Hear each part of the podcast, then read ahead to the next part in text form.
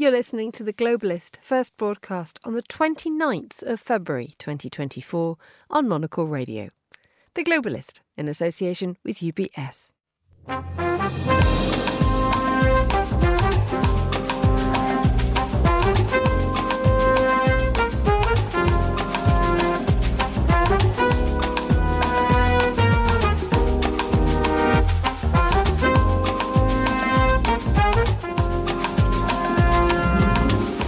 Live from London, this is The Globalist with me, Emma Nelson. A very warm welcome to the programme. Coming up.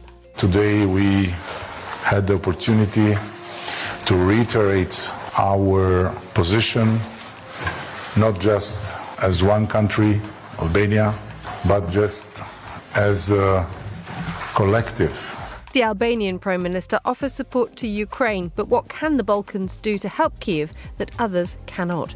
Also, coming up, the US issues a warning after Hawaii's neighbour Kiribati hires police officers in from China. We'll examine Beijing and Washington's tussle for influence in the Pacific. Japan's birth rate continues to drop. What can reverse it? Our Tokyo bureau chief will have the analysis. And it's something that's been out there for a long time and comfortably in the fringe. And I think people felt like they didn't need to really respond to it or give it air because it was so fringe, but it certainly has infiltrated the mainstream. We look at the rise of Christian nationalism in the US. Today's paper review will come from our Zurich bureau. We'll enjoy the latest tech news and we'll find out why the Arab Peninsula could be the next big place for fine wine. That's all ahead on The Globalist, live from London.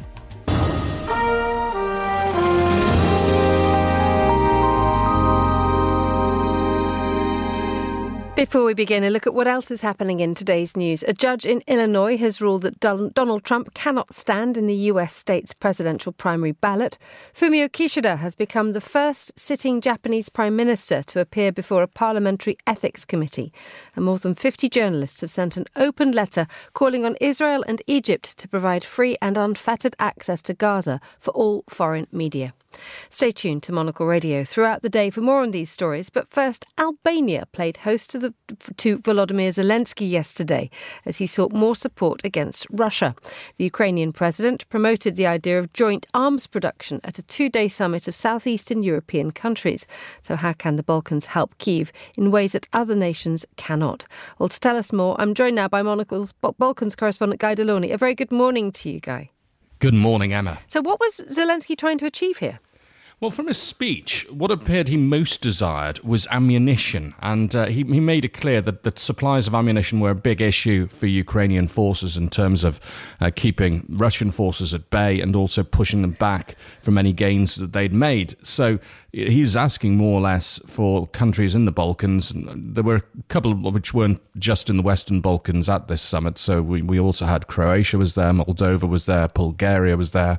Um, he was asking them if they could form a, a, joint forum, as he put it, with Ukraine's defense companies uh, to work out how they could co produce ammunition. And he reckons that this forum could take place in one of the countries in this region or in Kiev or anywhere of uh, the countries choosing, anywhere that would suit people, in order that they could get their defense, defense companies together and work out how they could best help the Ukrainian effort. So, what position are countries like Albania, etc., in to actually do this? Well, the interesting thing, of course, about the Western Balkans is they, they do know a lot about producing arms, and not necessarily to the, the levels, of course, of countries like the United States or the United Kingdom, which have gone into very um, high tech and progressive areas of defense. Uh, but in terms of what Ukraine needs, the Western Balkans has probably got quite a lot of it. I mean, there's a big legacy defense industry in this region from both times of Yugoslavia and, of course, the times when um, Albania was a communist dictatorship uh, ruled by Enver Hoxha. So there's a lot around that's going to be useful uh, to Ukraine. Um, the interesting factor is, of course, the largest defense industry in the region is Serbia's. And of course, Serbia is the one country in the region which hasn't imposed sanctions on Russia, um, which uh, is, is not really able directly to do something like sell arms to Ukraine. And that's slightly problematic because what Serbia has got would be very, very useful to Ukraine indeed. I mean, just to give you an idea, there are more than 200 defense companies in Serbia. Uh, arms are one of its biggest exports, and it produces, you know, just in terms of guns, 500 million of those a year uh, alone. So clearly, there's capacity in the Western Balkans to provide the basics that, that, that Ukraine says it needs, but it's a question of finding a, a, politically and diplomatically acceptable way of doing so, perhaps. Indeed, because Serbia has a close relationship to Moscow, as you've just mentioned. Uh, nonetheless, there are reports that somehow some of these 500 million guns have ended up in Ukrainian hands.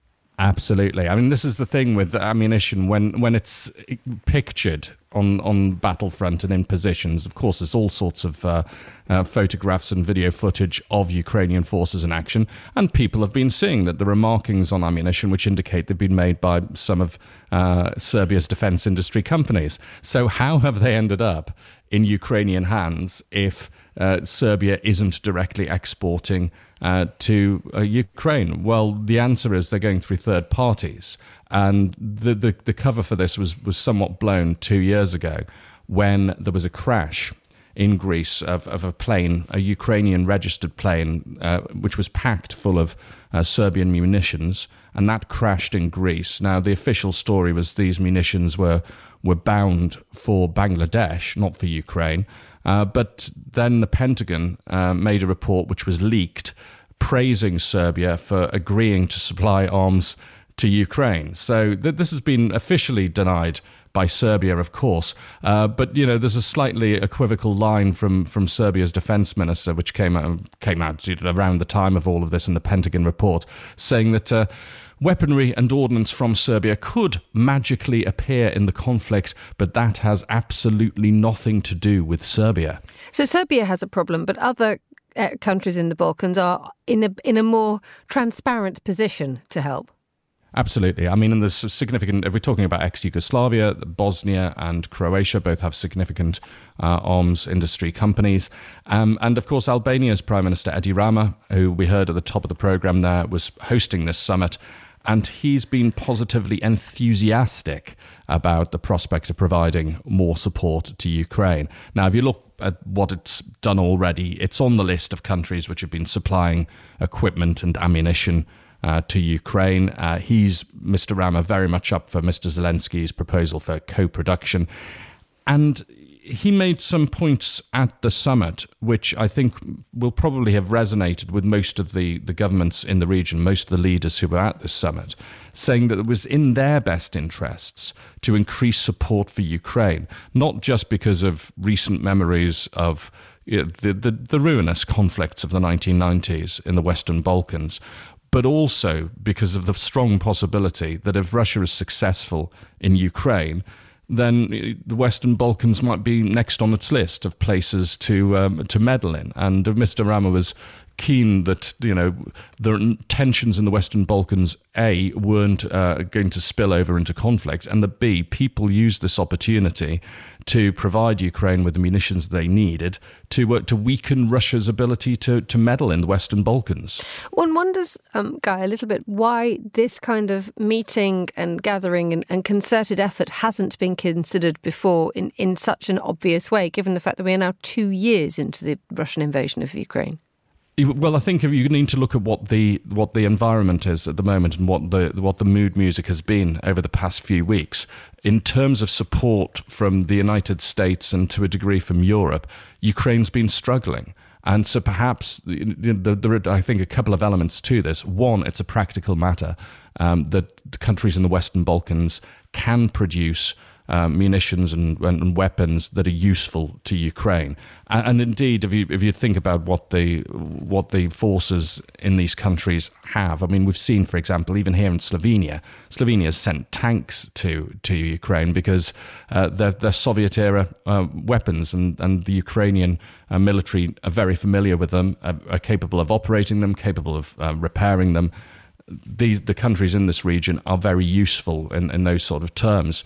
But in another way, it could be a diplomatic effort, couldn't it? That uh, you know, Ukraine is saying, look, um, if the Western Balkans are willing to help us, why isn't the United States? Why aren't more European countries making bigger efforts to to, to support us if these smaller, much smaller countries in, in this region are willing uh, to put themselves on the line for Ukraine? Why not the, the bigger and stronger uh, people who say they are who, who claim to be our supporters? And how much will this be uh, on the agenda when uh, later today we have a second meeting? But this is meetings of the the Balkans uh, leaders staying on to talk to the EU.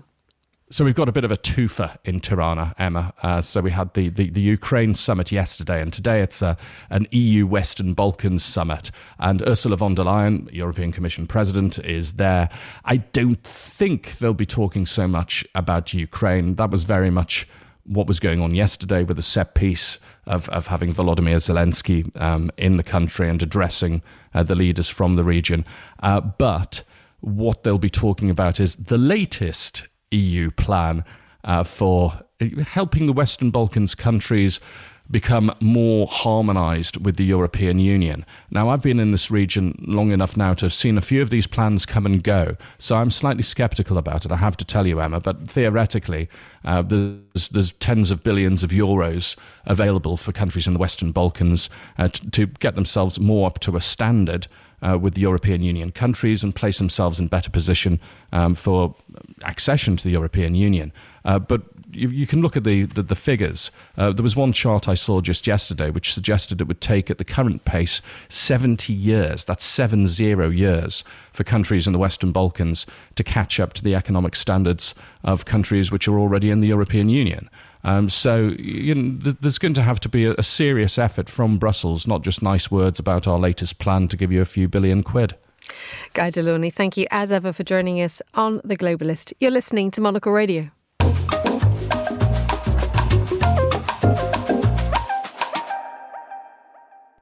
It's uh, nearly 7:12 here in London and the US has issued a warning to Pacific Island nations after Chinese police have reported started work on the remote atoll island of Kiribati, a neighbor of Hawaii. Kiribati's acting police commissioner says the Chinese officers are working with local forces in community policing and creating a crime database program. Well, Beijing has been pushing to expand security ties in the Pacific Islands as part of an intense rivalry with the US. And to explore this further, I'm delighted to say that Steve Steve Tsang, Director of the China Institute at SOAS University of London, uh, joins me on the line. A very good morning to you, Steve. Good morning, Emma. Uh, so, why were the Chinese police called in to Kiribati? Well, it was a package deal, I think, when um, Kiribati agreed to switch recognition of Taiwan to China. That the Chinese were providing a whole lot of development assistance, and the Chinese were offering uh, assistance in all sorts of ways. And as a relatively poor country, it was advantageous for them to do that. And obviously, they also have some problems with uh, law and security there as well. And therefore, the Chinese assistance, in, including not only the presence of Chinese officers, but with surveillance and other capacity, would be helpful to them. Um, what can Beijing offer that the United States can't, or is it just much quicker off the mark? Well, the United States, I don't think, have been particularly active in engaging with them effectively. And they are not really seeing the kind of challenge that the Chinese were posing until relatively recently and take it more seriously. But by which time, of course, the Chinese have a foothold. And the Chinese are very good in terms of how they engage with leaders of countries, which um, means that uh, leaders of those countries can get much better personal support from the Chinese.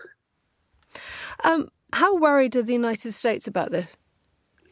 Well, the Americans are concerned. I think the expansion of Chinese influence in the Pacific Islands is something which the Americans are not happy about. I mean, we're talking about uh, places that historically, since the Second World War, have been under American influence. I mean, a lot of those places were under Japanese occupation, and the Americans fought hard to liberate them from the Japanese during the Second World War. So there was a kind of expectations these were uh, American uh, areas of influence. And so they are not happy with that. And with the competition with the Chinese across the board and the concern of Chinese extending their influence, trying to push the American influence, influence out of the Pacific, they would be a lot more worried now.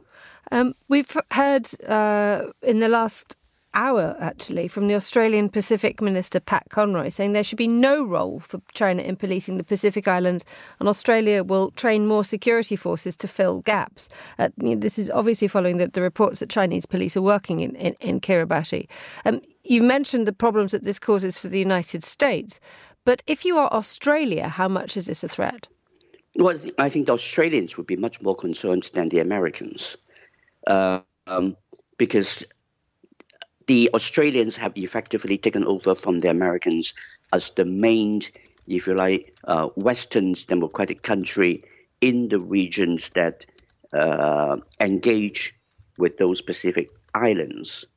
And therefore, the presence of the Chinese, when we are talking about police, it is a kind of security personnel, would make the Australians uncomfortable. And the Australians are already seeing that the regional security is being affected by the uh, assertiveness of China in the region. The fact that the, the Australians were keen to join AUKUS, the submarine package deal with the Americans and the uh, British, reflects how seriously they are looking at the rise of Chinese influence and potentially a Chinese threat to Australia might pose and therefore extension of Chinese influence into the South Pacific, the, if you like, front yard or backyard of, of Australia is something that they are not comfortable with. Uh, what can Australia persuade um, other nations to do, though? I mean, they, they obviously have this uh, growing security threat that you just mentioned, but um, Australia now wants to see police from Papua New Guinea, Fiji, and other Pacific nations um, look after their own security. They want it to more be more homegrown. How easy is that going to be when the influence from China is so great? Well, it is not quite as easy because what we in effect is seeing is a kind of beauty contest between China and the uh, Western democracies. And here, when we are looking at beauty contests, we have to bear in mind beauty is in the eye of the beholder. We are not necessarily more beautiful in their eyes because we are more democratic and human rights respecting. Uh, the Chinese can be more beautiful when they offer terms which will be more agreeable, indeed positively uh, liked by leaders of small countries which are not necessarily perfect democracies. Let's move to Tuvalu, also uh, one of the Pacific Island nations. Um, they have recently uh, elected a new prime minister. Um, they still have a very strong relationship with Taiwan, don't they? They are one of the few um, nations on earth which recognizes Taiwan. What problems does this cause for Tuvalu? Well, it means that Tuvalu is a, a country that is being very actively cultivated by Chinese diplomacy uh, with a view of persuading Tuvalus to switch recognition from Taiwan to China in the run ups to Taiwan's change of uh, leadership in May, when a new DPP president will take office in Taiwan, who is somebody that the Chinese government strongly dislike. So they would want to send a signal to Taiwan and to the world that they can still punish Taiwan. So I think Tuvalu would be one of those countries potentially being engaged by the Chinese. And what is the likelihood of that happening, Steve? Well, the irony with these sort of things is that um, allies or former allies of Taiwan generally says that our relationship with Taiwan is rock solid until it isn't a lot of it really will depend on the kind of terms the Chinese are willing to offer. And since we're talking about really quite small countries, it is relatively cheap for the Chinese to buy uh, an ally from Taiwan. And Taiwan has a policy of no longer playing dollar diplomacies to counter China's dollar diplomacy. So the risk is, I think, a real one.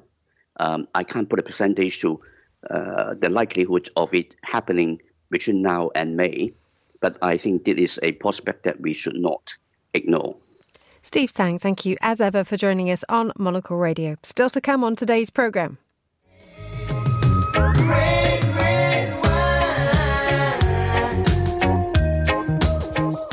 Why Merlot and others are having a moment in the Middle East. Stay with us.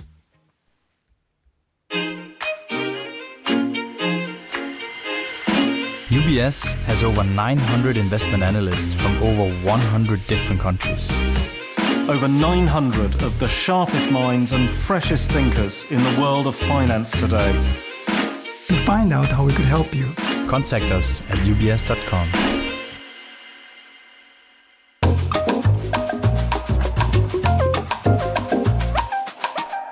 time now to look at today's newspapers. Joining us from Dufourstrasse 90 in Zurich is Juliet Linley. A very good morning to Juliet. How is Zurich looking this morning? Very good morning to you. Emma Zurich is actually looking dry, pretty warm for the season, and we're all very excited to be looking at the Swiss and international papers from um, D9. I'm sure we are excited, and after giving us that rather marvellous weather forecast. um, um, tell us what is in the international papers from D90 this morning.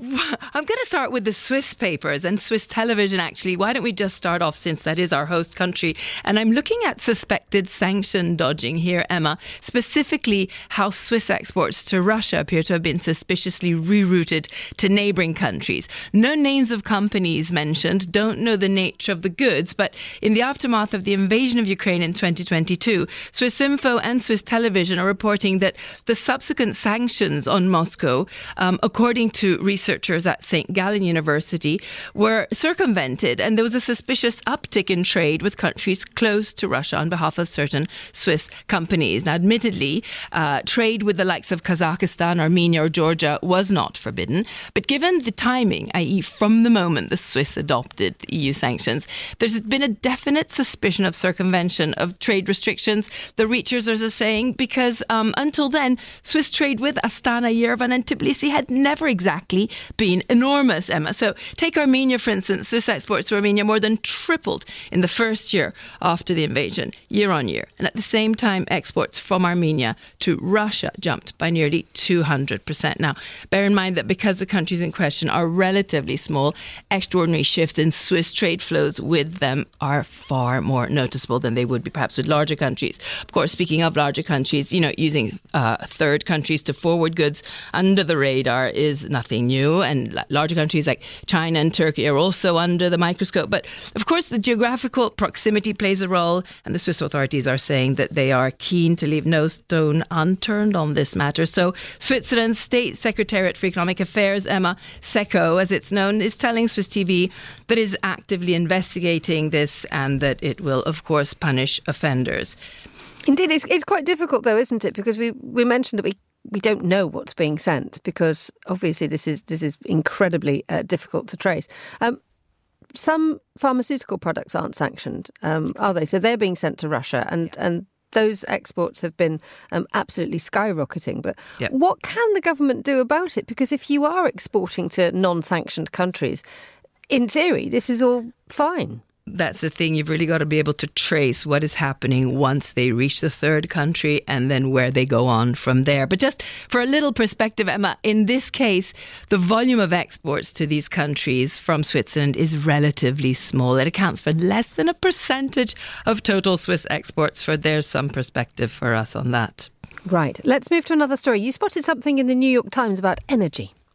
So, Emma, this is an opinion piece, an op ed that is all about the Jevons paradox. I'm sure you know all about that. It's named for the 19th century English economist William Stanley Jevons, who observed that his country's consumption of coal rose rather than dropped as steam engines became ever more efficient because Britain's appetite for coal spiked. Now, the modern day comparison that this author makes is with LED lights, for instance. They were invented in Japan in the 90s. The hope at the time was that they'd greatly cut electricity consumption and thereby, of course, help the planet. But the amount of electricity we use today is actually more or less the same as it was in 2010. And in other words, as technology has advanced, we've become better at wasting energy.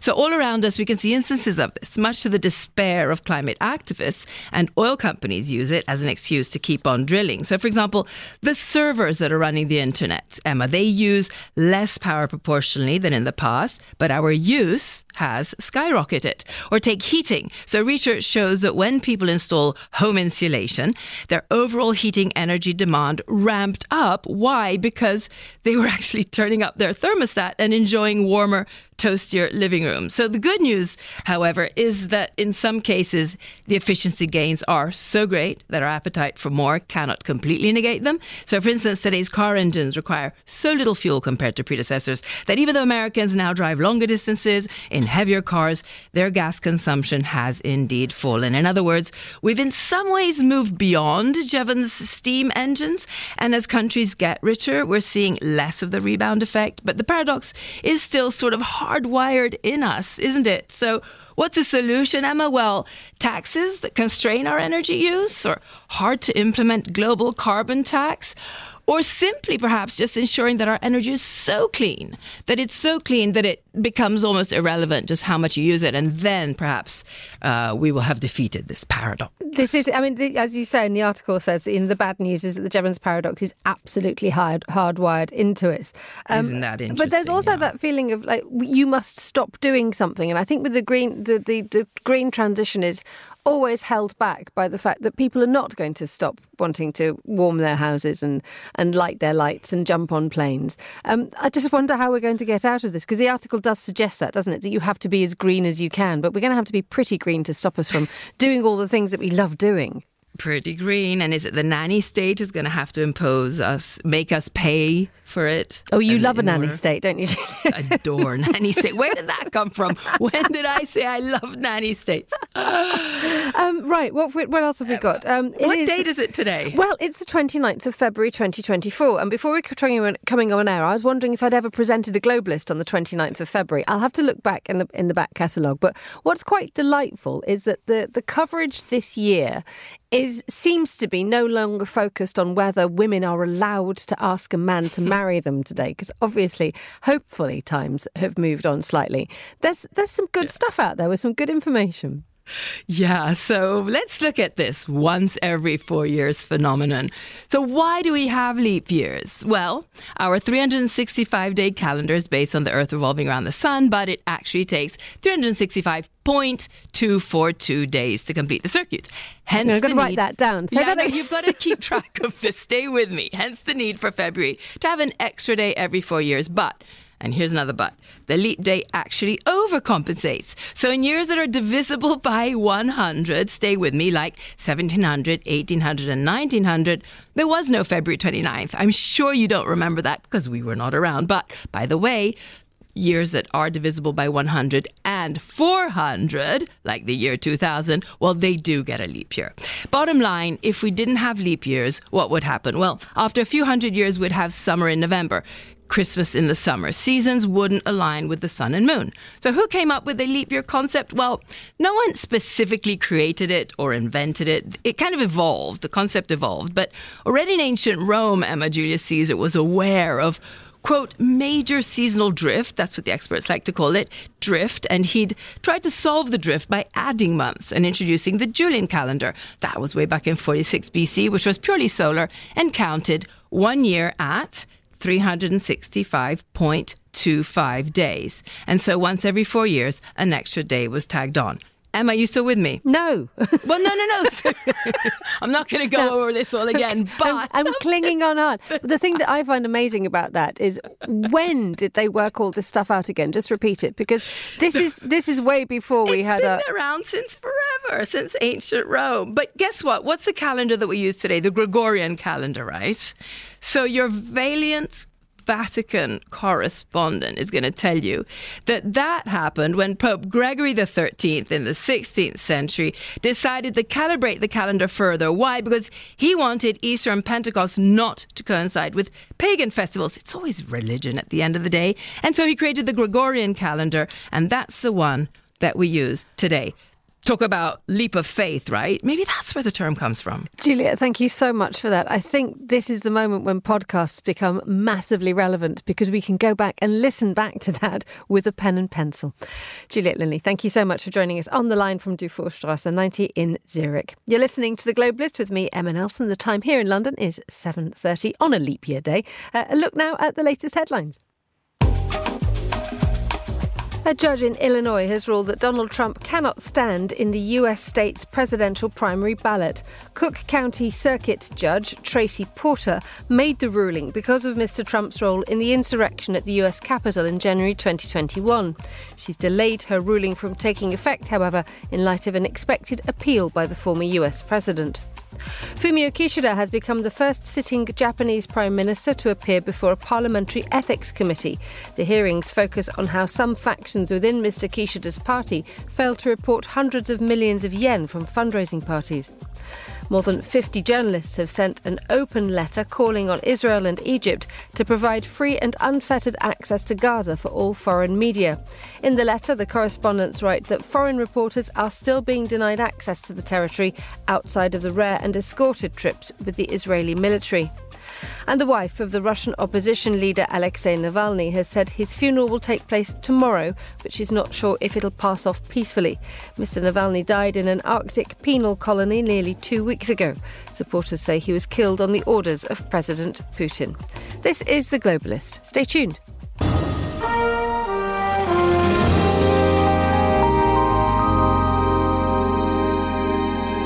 Now, the Japanese government has warned that the next six years will be crucial if the country is to solve its problem of a falling birth rate. Authorities say they'll be taking what they call unprecedented steps to reverse the trend. But will they succeed? Well, to tell us more, I'm joined now by Fiona Wilson, who's Monocle's Tokyo Bureau Chief. Good afternoon, Fiona. Hi, Emma. Good to have you with us. So, just explain to us, I mean, how fast is the birth rate falling in Japan? Well, I mean, this is a subject that comes up quite a lot, and I feel we've certainly talked about it, but yes, we have hit another low. That seems to be the case every year. But uh, they just released some uh, figures about the number of babies born in Japan 758,631 to be precise. And it's the lowest since uh, record started in 1899. So, obviously, bad week for demographics in, in this part of the world.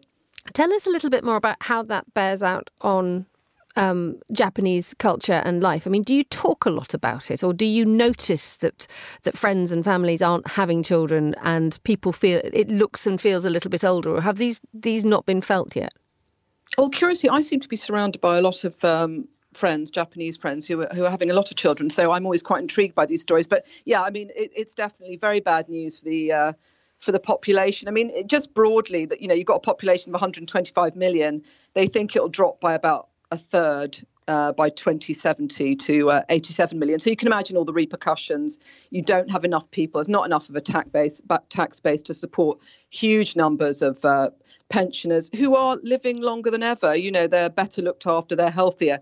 So you've got this sort of big pyramid effect. Um, yeah. So so there's a lot of talk about it, and you know, Fumio Kishida is trying to pass this uh, budget at the moment, which will include a huge um, amount of money to encourage people to have children, extra childcare, encouraging paternity leave, um, everything. The government is throwing everything at it. I mean, these are the un- unprecedented steps that the, that the government is talking about. I mean, what are they offering exactly? I mean, what would persuade a, a, Japanese couple to, to embark upon um, a life of parenthood if all the, the suggest all the signs suggest it's probably not a good idea? Yeah, it's such an interesting one, isn't it? Because I certainly think if you look at the government legislation, you know, they've done what they can to extend paternity leave. They're, they're trying, you know, Shinzo Abe, this has been going on for 20 years of trying to give people more money, ch- free childcare at a young age. You know, I think the problem is it's, it's it's beyond just having children. One of the big problems is that people aren't getting married so much, and most children are born in wedlock in Japan. So if people aren't getting married, you're going to have fewer children. And eh, you know, COVID exacerbated this trend, and that's another statistic that just came out. Fewer than 500,000 people got married last year. Now that is hasn't been as low as that, you know, since 1933 when the population was much much smaller. So obviously it's it's really linked people are not getting married they feel they haven't got the money to do it a lot of women are saying you know if they have babies they'll never get their careers back so they're they're choosing not to get married and and you know not just women men too so i think you need to look before you get to the children. A lot of people are now saying, yeah, great to help with childcare. You need to do what you can to incentivize people to get married um, because socially that's still the way people prefer to have babies in Japan. So, what's been the reaction to these um, unprecedented steps being being announced? I mean, you you notice, you know, you mentioned there the the fact that an awful lot needs to change before people are going to have more children. Yeah, I mean, you know, I think people welcome all these changes, but I think it's such a the, the backdrop is much bigger. And I noticed an editorial in the Mainichi, big broadsheet newspaper here, which said, "Sorry, you know, the government, great you're doing this, but you are slightly missing the point, which is that."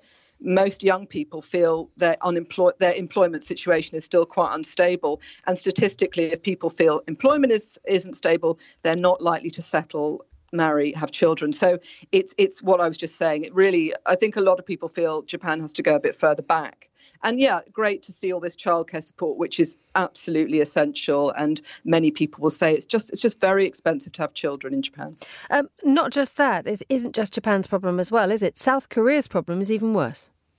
Well, absolutely. I mean, South Korea is the most expensive place to have children in the world, statistically. So they've got a worse problem. They, have just uh, revealed their, their birth rate, which is at historic low. I mean, you know, their their population situation is dire, lower lowest fertility rate in the world, 0.72. Um, you know, and you need 2.1 to replicate society. So you can see where South Korea is in a you know they're calling it a national emergency, and the South Korean president um, Yoon said, "Look, this is a structural problem now. We've thrown a lot of money at it, like Japan. They've really put money into it." But you've got a very, very well educated population of women who are saying, hang on, what's the point in this great education and having babies if we could then can't get back into work? You know, South Korea has the largest uh, gender pay gap in the world, in the OECD world, sorry. And, you know, there's women are saying, not not sure we want to get married and, and rather like Japan marriage is still seen as a pretty critical for uh, for babies to happen. So, you know, if people are not getting married, same situation, they're not going to have babies. And you know, in Seoul, the birth rate is now 0.5. So, you know, and Seoul is such a, a huge part of the South Korean population. You can see they really have a sort of difficult situation. They're worried about how they're going to pay for pensions. You know, how they're going to fill the army. Um, just the social repercussions are obviously massive, to say nothing of the limits it will put on the uh, economic growth. Fiona, briefly, while we've got you on the line from Tokyo, um, we mentioned in the headlines a moment ago the fact that Fumio Kishida has become the first sitting Japanese uh, prime minister to appear before a parliamentary ethics committee. And he's trying to sort of draw a line. There's a funding scandal going on in, in Japan at the moment. Um, this is rather this is damaging to his popularity, isn't it? Yeah, I mean this this scandal has been rumbling on for months, and it is really eroding his popularity. You know, it's down at twenty odd percent, depends which which poll you look at. He's got a leadership election coming up up in September. He has to pass this big, big budget for next year by the weekend. And if he doesn't, it won't be in place in time for the start of the financial year. So there's been a lot of horse trading over this ethics committee. It can be held behind closed doors. It doesn't have to be an open session, but the opposition parties insisted it was open. And Kishida, who's not actually implicated in the scandal himself, he is not being accused of anything. He agreed to appear, but it took a lot of persuading, you know, a lot of exasperation on all sides. And once he said he'd appear, and he did appear today. Some other big names from the party who are implicated have also said they will be appearing tomorrow. So yeah, it's very very significant. He apologized today. He talked about trying to, you know, regain the public's trust, but it's a very very rocky time for him. Fiona Wilson, thank you so much for joining us on the line from Tokyo. You're listening to The Globalist live on Monocle Radio.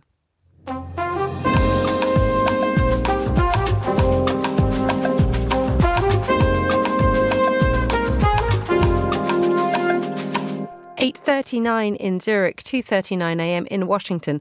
Now in the United States, leading Republicans, including the former president Donald Trump, are trying to limit the damage done to their electoral prospects by a decision made last week by the Supreme Court in Alabama.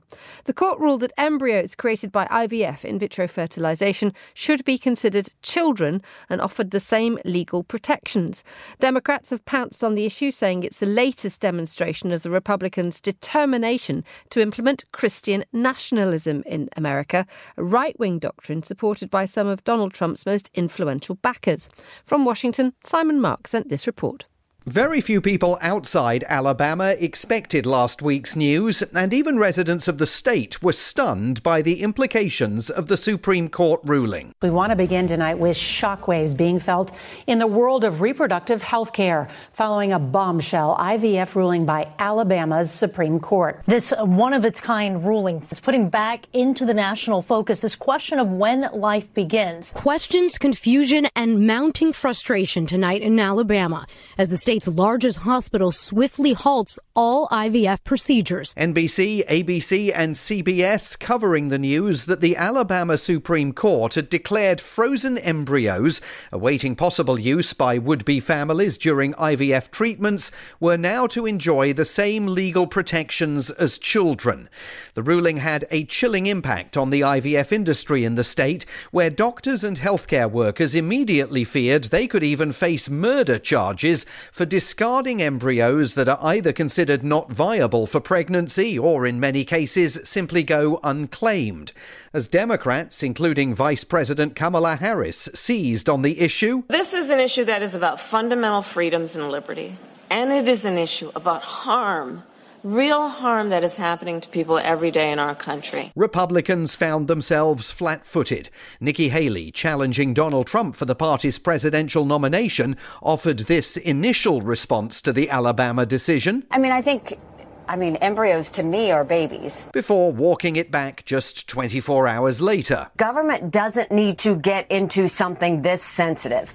This should be between the doctor and the parents. And Donald Trump himself, sending a signal to the party that he hopes to lead in November's election, told a campaign rally in South Carolina that Alabama should think again. Like the overwhelming majority of Americans, including the vast majority of Republican, conservatives, Christians, and pro life Americans, I strongly support the availability of IVF for couples who are trying to have a precious little beautiful baby.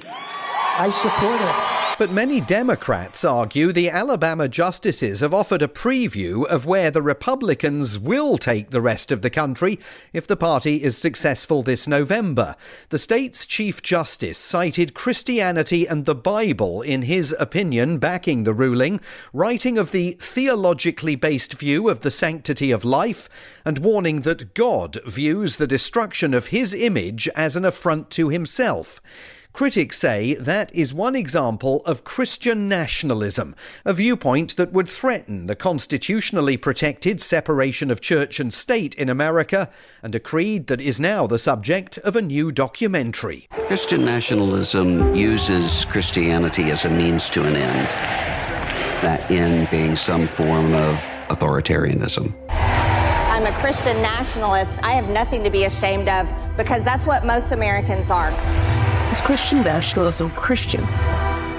Um, no, it isn't. That's part of the trailer for God and Country, a film being screened all over the United States at the moment.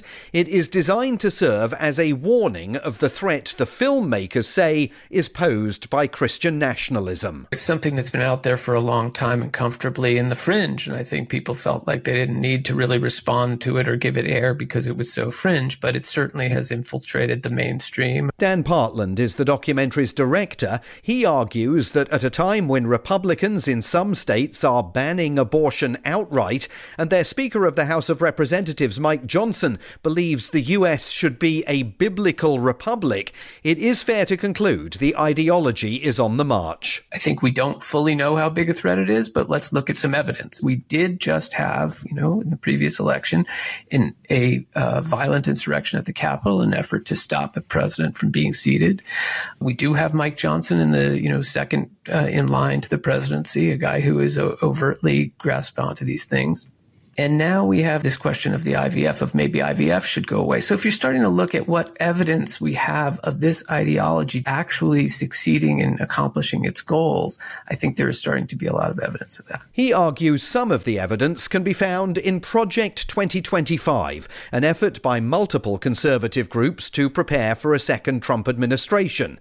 One of them is the Center for Renewing America, a think tank led by former Trump budget official Russ Vought. The reason I have hope is that people across the country are leading in a way that they have never done before. In an interview with the Proverbs Media Group, which says it is on a mission to restore the values of faith, family, and country in America, Vought said his organization is seeking to mobilize a new generation of conservative, biblically inspired activists. They're saying someone will follow, I have to do my job, duty is ours, results are God's. So, what we try to do is to give them that confidence to know something so well that they can talk to a member of Congress or a state official who's not doing what they should and take away all of the reasons for why that politician is going to pass the buck. That kind of talk inspires Republicans to believe they can engage in epoch making change in America if they win at the ballot box in November.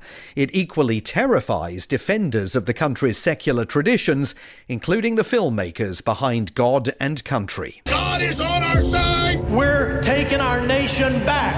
The thing that keeps me up at night is that we lose democracy. Does that seem possible? Yes.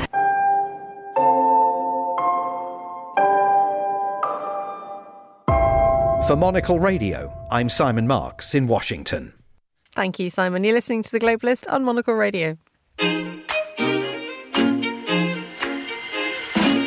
UBS is a global financial services firm with over 150 years of heritage. Built on the unique dedication of our people, we bring fresh thinking and perspective to our work. We know that it takes a marriage of intelligence and heart to create lasting value for our clients. It's about having the right ideas, of course, but also about having one of the most accomplished systems and an unrivaled network of global experts. That's why at UBS, we pride ourselves on thinking smarter to make a real difference. Tune in to the Bulletin with UBS every week for the latest insights and opinions from UBS all around the world.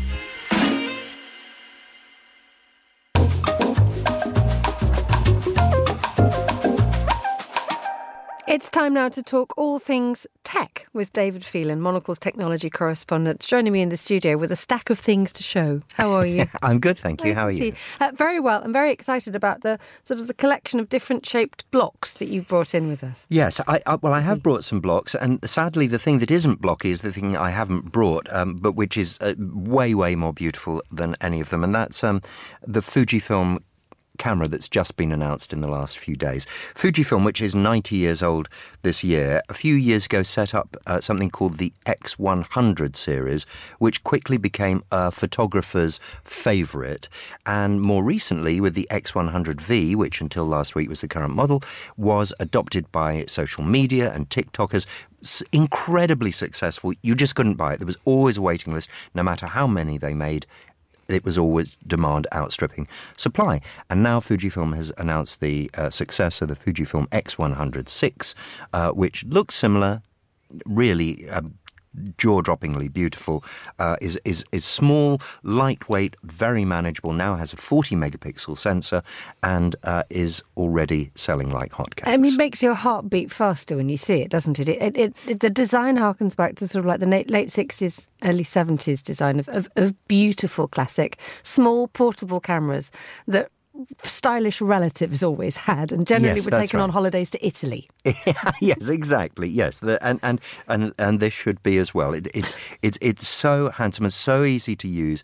Uh, it, it has very sophisticated uh, controls if you're up for that, or for the rest of us, uh, it's got very strong automatic settings so that it, it's got fast autofocus and in-camera um, stabilization, uh, so that anyone can use it and it delivers amazing results. Um, you mentioned there that it, the social media and TikTokers went bananas for it, but what you've also just described there is a very sophisticated piece of kit. So who is Sure. it? Who's its audience?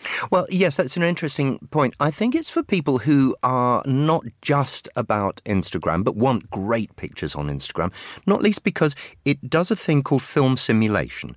Um, obviously, different film stocks had different sort of characters to them, and uh, Fujifilm offers you 20 different simulations to make it look as though it had been shot on a, your favorite kind of film stock. So, in other words, if you want that kind of sophistication, it's there. But if you want something simple that takes amazing pictures, it's also that. Just out of interest, is anybody still using film in the way that, that we used to years and years ago? That, that simulation of real film sort of makes me slightly scratch my head a touch. No, I, I get that. Um, not really. Um, obviously, there are still film cameras. People do still shoot on film. Very often, pictures in monocle are shot on film. But uh, it, it is very much a niche now.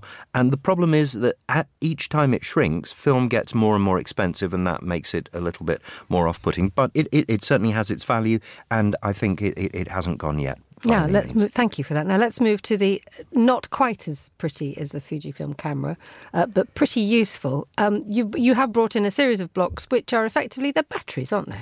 Uh, yes, uh, yes. Th- th- this is the Anker. Um, Anker makes fantastic uh, um, uh, ways of charging your your um, phones, and this one has a, an- a, a wireless charging pad so that it, that you connects to your phone, and it also has a kickstand so that you can um, make FaceTime calls on it, and uh, and indeed, as you A can very see, smart clock has just appeared on David's Yes. face. What, on on David's um, phone. You just describe what you've just done. You- You've taken a battery, which is a, white block about what ten centimeters by five centimeters. You've propped it up, Yes. and now you've turned and you've and you've magnetically stuck your phone. Yes, it is now charging, and the latest iPhones have a, a thing called standby on them, so that when it's in horizontal position, uh, it turns it into a clock. So can that can be your alarm clock at, at night. Um, the the Anker charger has a, a, a helpful little screen on it, so that uh, you you can see exactly how long it's going to take to charge and, and, and what it's going to do. It is a bit chunky, but it lasts a, a long time. Unlike this, the Tau 2 from Rolling Square, which is tiny, attaches to your keyring, and you pull. that wasn't quite as hard as it. Normally, you'd you'd have keys attached to this part of it, so when you tug it away, it comes away very easily. And it's got two um, cables uh, so that you can charge any kind of phone. The, my my pockets and my my bag have just suddenly become figuratively very very weighed down because the Anker charging block is really big and really heavy, and then that thing you say it's tiny, but it's about what five centimeters by three. It's it's, it's big enough that if you are not wearing baggy trousers with large capacity, you're now going to be carrying a lot of stuff, aren't you, to Well, make sure that you're connected and powered up. That is true, but it, it's a quite a neat and effective device. And um, what's more, it has this little clever little sticker on the back, so that if you lose it with your keys attached, presumably, uh, you can um, you, someone who sees it with their camera will automatically get a message to contact you.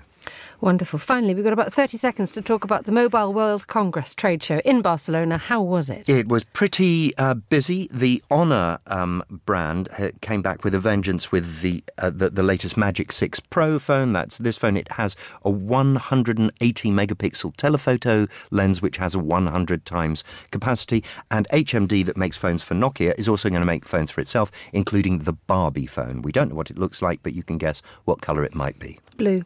David Phelan, thank you so much for joining us on Monocle Radio. You're listening to The Globalist.